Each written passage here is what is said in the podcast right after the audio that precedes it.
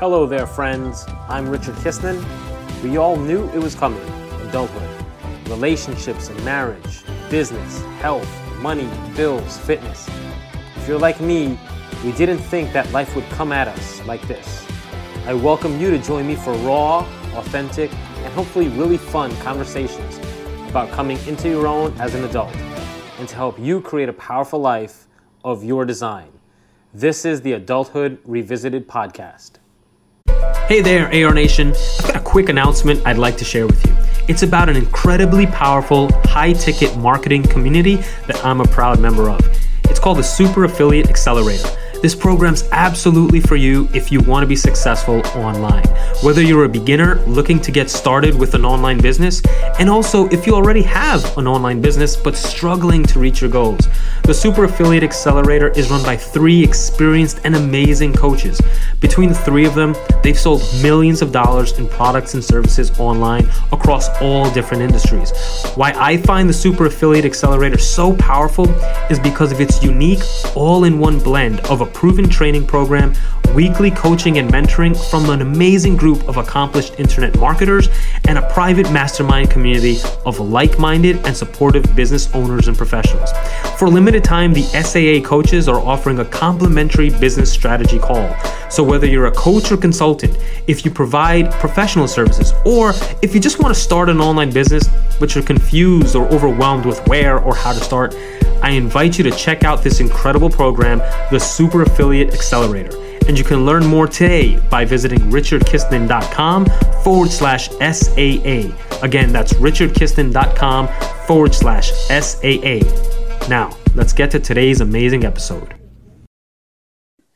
Hey there, friends. How's it going? Welcome back to another episode of the Adulthood Revisited podcast. I'm your host, Richard Kistner. I am so thankful, so grateful that you're here spending your time and energy with me wherever you are in the world, doing whatever it is you may be doing. I truly appreciate it. I've got a small favor to ask if you haven't already done so. If you can head to wherever you get your podcasts, if you can share, subscribe, leave a rating or review, it'll do so much to help the podcast grow. And again, from the bottom of my heart, I truly, truly appreciate it. I don't know what you've been doing, but hopefully you're out and about. And if not, cool, because today we're going to talk all about movement. I have on, on the podcast episode uh, Janice Iseman. She's really a movement coach, um, helping people overcome challenges or improve their mobility and movement and incorporate movement as, I guess, a focus in their lives to improve, you know, just a number of different aspects of their life. Um, so we're going to talk about her journey there and all the ways in which she helps people today. So Janice Iseman, how are you? And welcome to the Adulthood Revisited podcast. Thank you so much. I'm happy to be here. So cool. So I want to dive right into it because again, I, right before we hopped on on this call, uh, started recording, sort of share that your website does an incredible, like the way you lay out your story, and it's fascinating because um, maybe the end or where you are now doesn't really. I, I don't know if that was what you anticipated from the beginning. So why don't you take us back um, where you think is a good starting point, um, and and where your story begins? I laugh a little bit because no, this was definitely not the expected life that I thought that I was going to have. I was a very very non i did not enjoy phys ed classes i did not enjoy team sports and although it's very important to give our kids a basis of movement i wanted nothing to do with anything particularly that had a ball involved. So to this day, if you chuck a ball at me, I'm unlikely to catch it or hit it back. It's probably going to hit the ground. so I was not in any any way shape or form somebody that was going to get voted in my high school yearbook as most likely to own a fitness facility become a movement specialist have anything to do with movement phys ed nutrition, any of that. That was not a thing. So I was an artsy kid. I was the yearbook editor. We get a picture of what that was like. In fact, I was actually literally, without exaggerating, the student who was sitting in my high school phys ed office, my high school phys ed teacher's office, crying because my phys ed score was bringing down my academic average. so I came from a farm small town, we were doing all kinds of small town sports. And that was my foundation for what sports and movement was. And I moved to a city to start my post secondary education. At which point I discovered there was a little bit more to life and to movement than team sports. So I had grown up with volleyball and basketball, and the individual sport was gymnastics, which no one wants to see me do. So I discovered running. And because I came from this non athletic background, I got injured running. Now, this is a common story whether someone is or isn't athletic, but I got runner's knee. And that's a really painful condition that happens because we actually don't have enough strength in our hips. However, that's something I know today. That was not something that I knew when I was a university student as a teenager. So I was young. I was literally a teenager and I was trying to incorporate fitness into my life for the first time. And instead, what happened was that I ended up with a chronic scenario that nobody could figure out how to solve. So I went to the sports doctor and the chiropractor and a rolfer and a massage therapist. And each of those disciplines helped me until I started running again. And it actually got worse and worse to the point that I remember I lived in a in a large house with a lot of different roommates because I was you know 19 and my bedroom was downstairs and i had to hang on to the railing in the staircase to walk downstairs and i was a teenager. And i remember sitting at my desk trying to study and my knee just throbbing. So this became a really non-functional situation. And i didn't know it but it ended up setting off a lifetime obsession with feeling comfortable in my body so I went from being not active, not interested, to interested and trying to be active. And neither of those really worked for me. So I really today work to deliver the kinds of solutions I wish had been available to me at the time when I was suffering.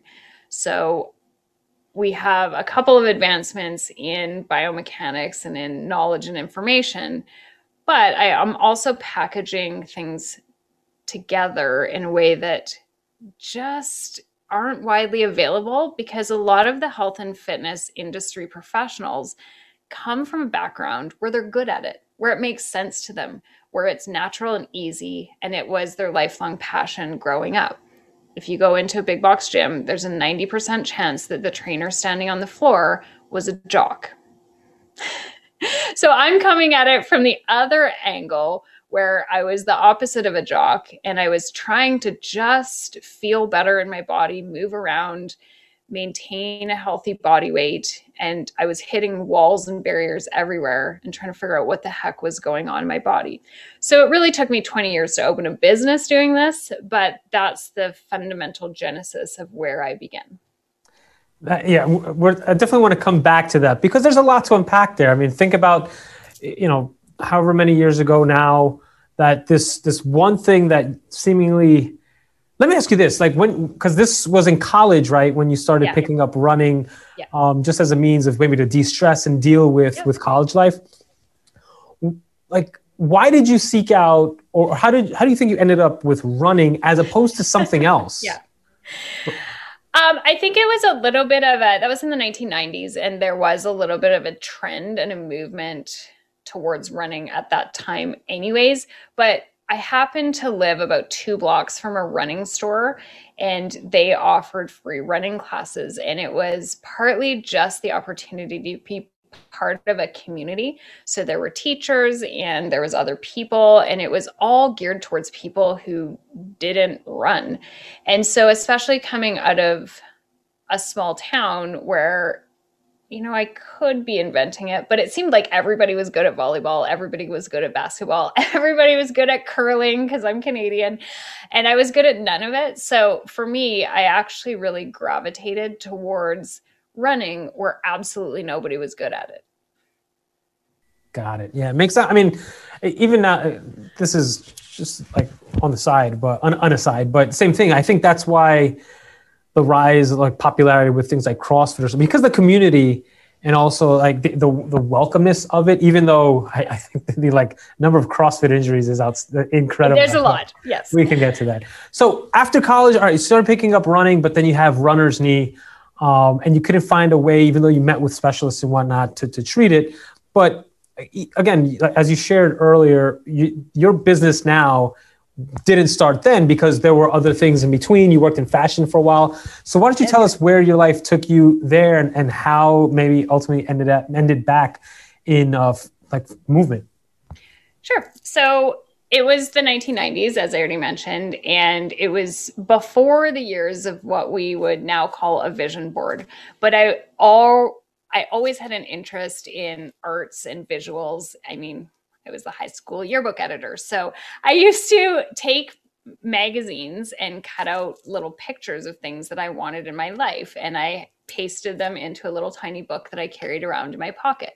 So the way that I moved past the runner's knee was a referral to something called Pilates. So we all know about Pilates today, but back in those days, it was this very esoteric studio situation. I walked into the studio and saw these really strange movements that were compared to my eye. I'd never seen anything like that. This was long enough ago that probably 90% of the people who did Pilates were dancers. So that community was really established, but really only for dancers. And again, lucky for me, the one and only studio in my city happened to be a couple of blocks from where I lived. But I had an instant response to Pilates. It made my body feel better. It actually helped my runner's knee. It made me feel strong, which is ultimately kind of what I was looking for.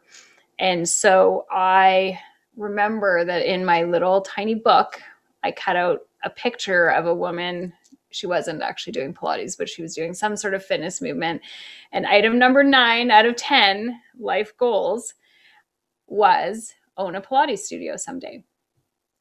And I carried that book around with me for 10 years or more and pursued a completely different life. So, although I had put this in my little book as a goal, for some reason it didn't occur to me at that age to actually pursue it as a goal. I think partly because, again, back in those days, the only way to train as a Pilates teacher was to go to New Mexico. And I was like, well, I'm not going to New Mexico. So on I go with my life. So I have a business degree and I was lucky enough to do a co op program. So I did a term of work and a term of school and a term of work and a term of school, etc. So I discovered that what I really, really, really loved was marketing. And I ended up moving to Toronto and getting a job at one of Canada's largest advertising agencies. That job was me on paper. I was their perfect candidate on paper, but I hated it. so, what I discovered was that the aspect of marketing I loved was to nobody's surprise, the young yearbook editor loved magazines. So, I niched down and eventually got myself a career in magazines. And from there, I niched down and started focusing on the fashion category. And from there, I ended up deciding that I had to move to New York City. So, my last year in Toronto in my fashion magazine career publishing job was one of making a decision on whether I actually wanted to action item number nine from my list. Because as it happened, the world's largest global Pilates brand is headquartered in Toronto. So I realized, and I actually remember having this thought either take this off your list or do it. Because the opportunity is here and it's now. And I was I don't remember, five or six years into that career. So I was far enough in that I wasn't trying to sort out how to do this new job and work with new colleagues or have new clients. I was established enough that I felt comfortable. I mean, I was an unmarried, unchilded woman. So I felt comfortable to work my day job and then get on my bicycle and ride my bike up literally a couple miles up a hill and then go take this this class it turned out to be about 800 hours of training so i basically literally spent every single night after work doing this and it was just for me so although item number 9 said own a pilates studio what i really wanted to do was do my certification for me because this was something that I loved. And that's really the start of what became that career shift. And it was not an intentional shift where I was like, I hate my job. I want out. This is sucky. I need I need to pursue this. It was something that I was just doing because for 10 years that had sat on my list as this was something I feel really passionate about. When you were examining that, and I ask this because for my own life, people in my life that I talk to about this, like there are goals that we can have and, and they, they come up from time to time, but whether it's like, oh, I don't have the time, money, energy, I don't have the, the capacity for it, but I'll get to it. Was it, do you think it was strictly that, that it was the immediacy of like the, the facility being there that you actually took up the training? Or if you can go back to that place in time where you're thinking about, hey, should I actually do the certification? What, what what do you think the excuses that were coming up for you were to not do it? Well, actually, I would ask a better question. What happened the nine years before that? um, I mean, really, it did seem to me like it was the last stop where if I didn't do it now, when was I going to do it? Because I, I knew I was going to move to New York. I knew that then I was getting further away from the opportunity. And I knew also that this was kind of a bit of a moment where, again, I wasn't restarting my life. I wasn't moving. I wasn't trying to make new friends. I wasn't trying to start a new career. I wasn't juggling having a new baby, etc. So it seemed to me like there wasn't a reason not to do it. And I can't actually recall having thoughts that I had to overcome. But like I said, the nine years prior, that was in my book the whole time. And I never actioned that. And I think that was the period where it always was well, I'm moving i'm i don't have enough money i need to focus on something else and I think that I very much now today live a life that is based on do what you want to do now because you might or you might you might move you might a lot of things could happen and those things end up being less accessible later or maybe something that you don't even want to do. But when those really strong feelings come over us of I need to do this, the sooner you can action that, the better off you are going to be.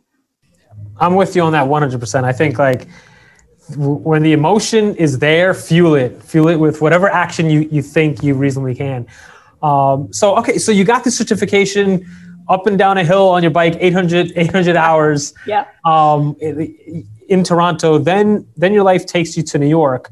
Were you still in fashion while you were here in New York, or, or I was stop like here in New York? Yes. So essentially, I took my job, um, which was in the fashion media, and I took it to New York, where there's more opportunity, there's bigger titles, there's more happening, and so I would call that a parallel transfer. I mean, I moved from Toronto to New York, but essentially was doing the same thing just on kind of New York steroids. it's a real thing. It's a real thing. it's a real thing. Um, so the the main thing that really happened was because of the New York steroids, the work hours became longer, the expectations became higher, and I noticed that I was working hours that looked closer to 10 a.m. to 10 p.m. because it was a job that in New York City I mean, it did in Toronto too, but it was really amplified in New York. It it required a lot of schmoozing and networking and evening events, and you know where Toronto might have one opening a week of a major boutique store or a fashion brand is having a party, New York would have three to five of them a night.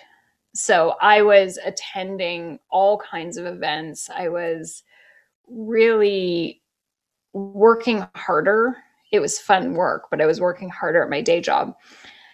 And I noticed that those lifestyle elements did not improve. So, needless to say, I'm going to make a generalization, but fashion is not known for its health halo. So, both in the media and in the fashion business, there's a lot of champagne, there's a lot of canapes, there's a lot of smoking. There's a lot of I I don't smoke, but there's a lot of behaviors that are that are not necessarily oriented to what my personal interests and passion were, which is, you know, Pilates and riding my bike and and eating a vegetarian diet, etc.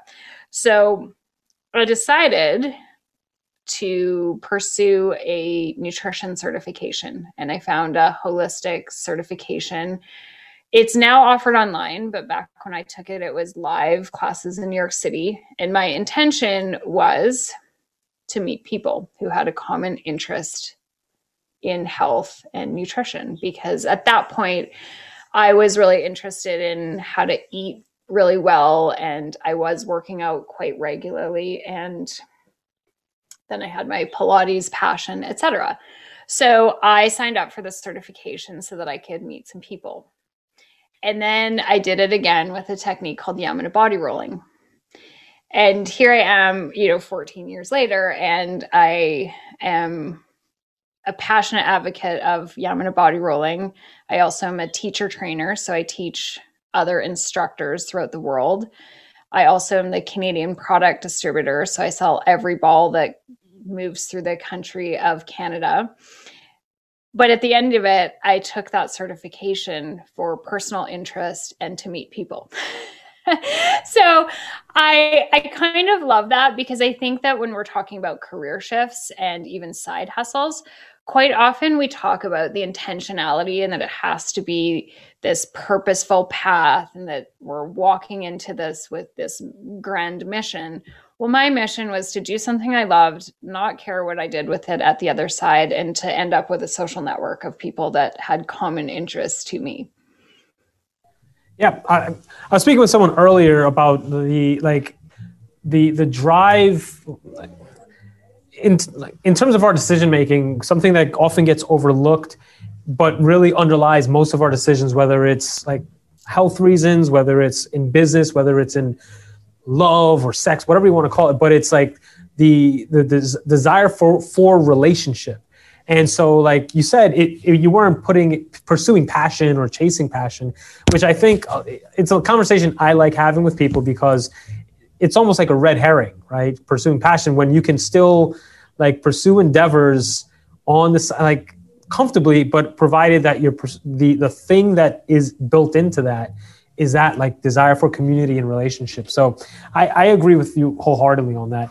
Um, I want to go back to so you're in New York and you're you're running these like 12 hour days, but you you got involved in Yamuna. You're still pursuing. You like you have this.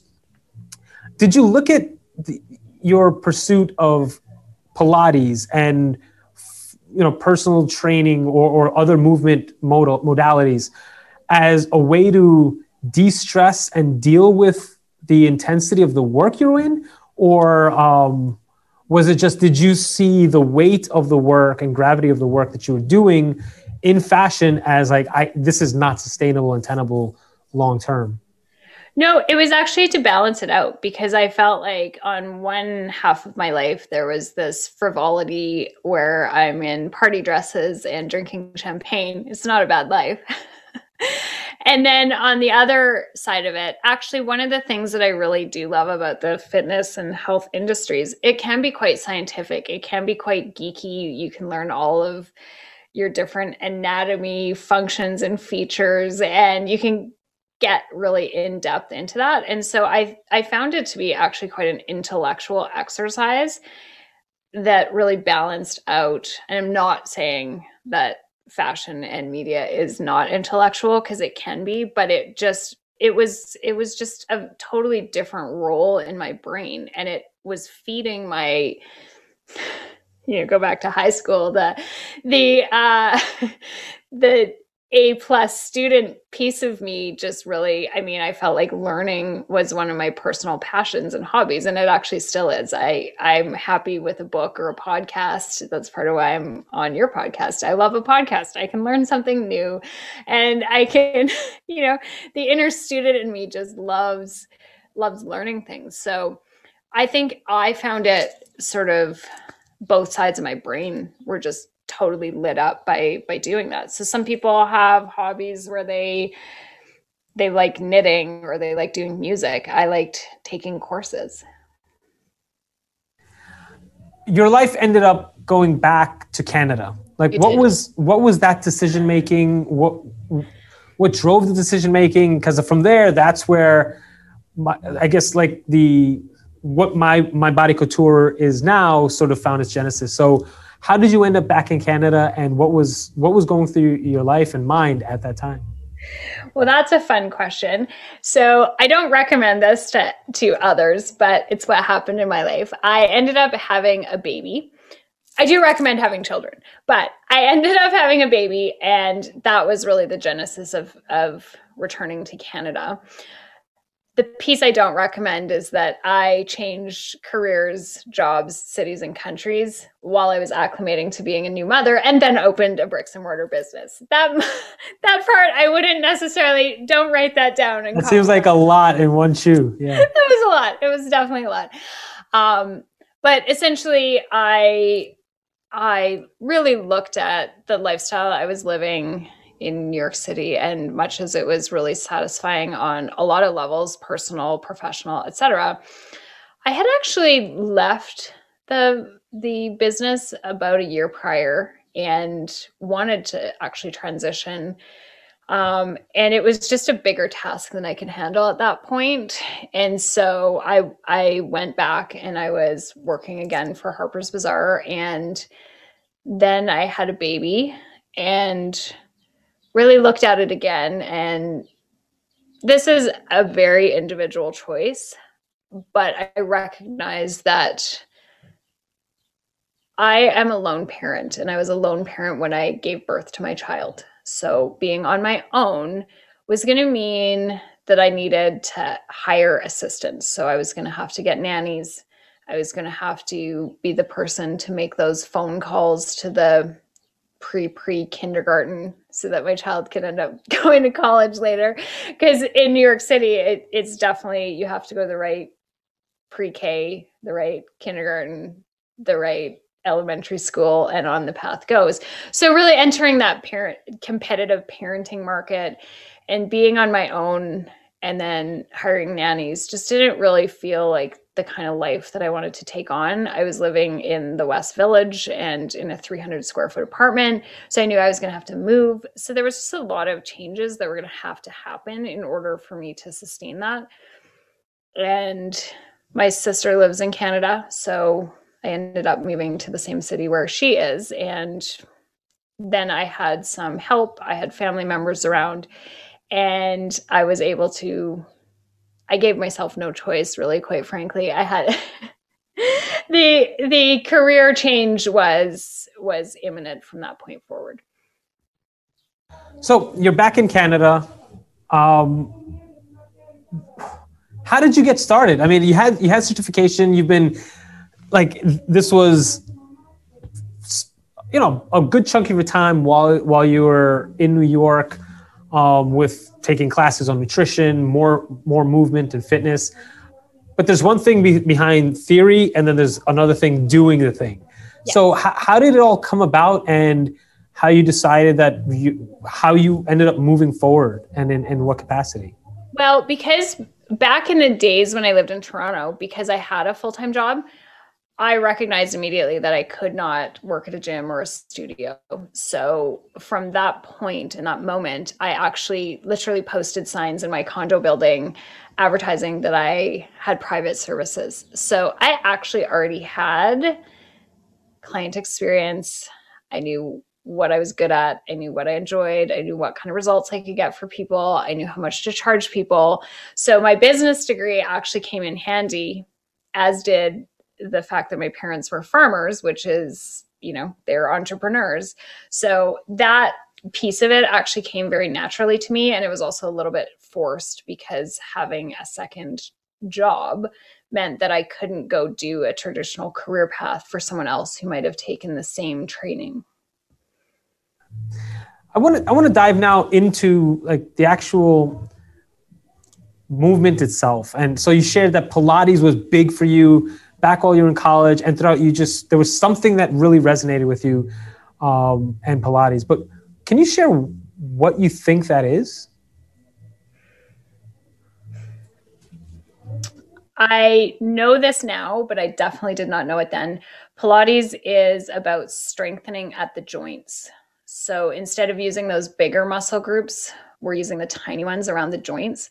So it gives strength in the tiny little muscles in the body, which means you end up with great posture. You end up with a kind of really integrated strength as opposed to something like running where you're going to be working those quads over and over again. Um, and so I, it actually just made me feel strong, but also open and stretched and lengthened. And that was just a feeling that I really liked in my body. And at the time when I started, I couldn't have told you that, but I had, I subsequently, after my initial exposure with Pilates, I did a lot of weight training and it never really made me feel that same sense of um, live power. So, weight training actually always made me sort of feel compressed and tight. And Pilates had that same sense of I can carry bags, but I'm not squished and compressed. So, in your capacity now as the owner of my Body Couture, you, you provide classes both in person. I, well, I don't know if Canada right now allows in person, but um, but at, there was a time in person. Uh, Half also, the time, I don't know either. but also virtually. So, if you can share a little about the kinds of work that you do and kinds of clients that you connect with, whether in person or virtually. I work mainly privately with people. So 90% of my clients, even more than that, actually are private clients. So I opened a studio that is a few hundred square feet. It's super tiny. And the idea is to replicate the experience that people used to get when they would come and, and do this work with me in my apartment. And part of the reason for that is because I'm working with people who largely don't go to the gym. So I definitely have some gym goers, but it's it's not the vast majority of the people that I'm working with. And the people that I'm working with typically are triggered by the same kinds of things that I described to you with running. So, you know, I had runner's knee and I was going to different professionals to find help for that. So I get a lot of people with sore backs, sore knees, sore hips, sore shoulders, whatever, what have you. I can help people that aren't in pain, but that's usually the kind of moment that people say, Oh, I need to go see someone.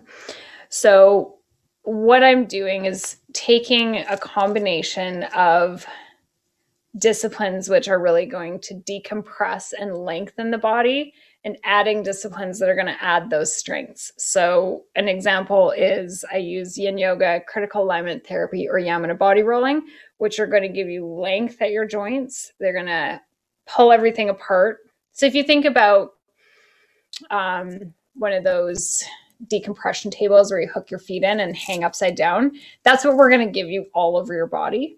And then on that base of really open joints and open space and a great posture, then we're going to use Pilates and maybe yoga, maybe some personal training techniques to give you strength back around those joints so that everything kind of holds. And that sounds like a really long process, but most of my clients can go from pain to no pain at all in two hours. So by that third session, they're out of pain, and then we can either release them and they can go back to CrossFit or whatever, whatever it is after that third session, or they keep working with me and do more of the strength building work with me. That's super awesome.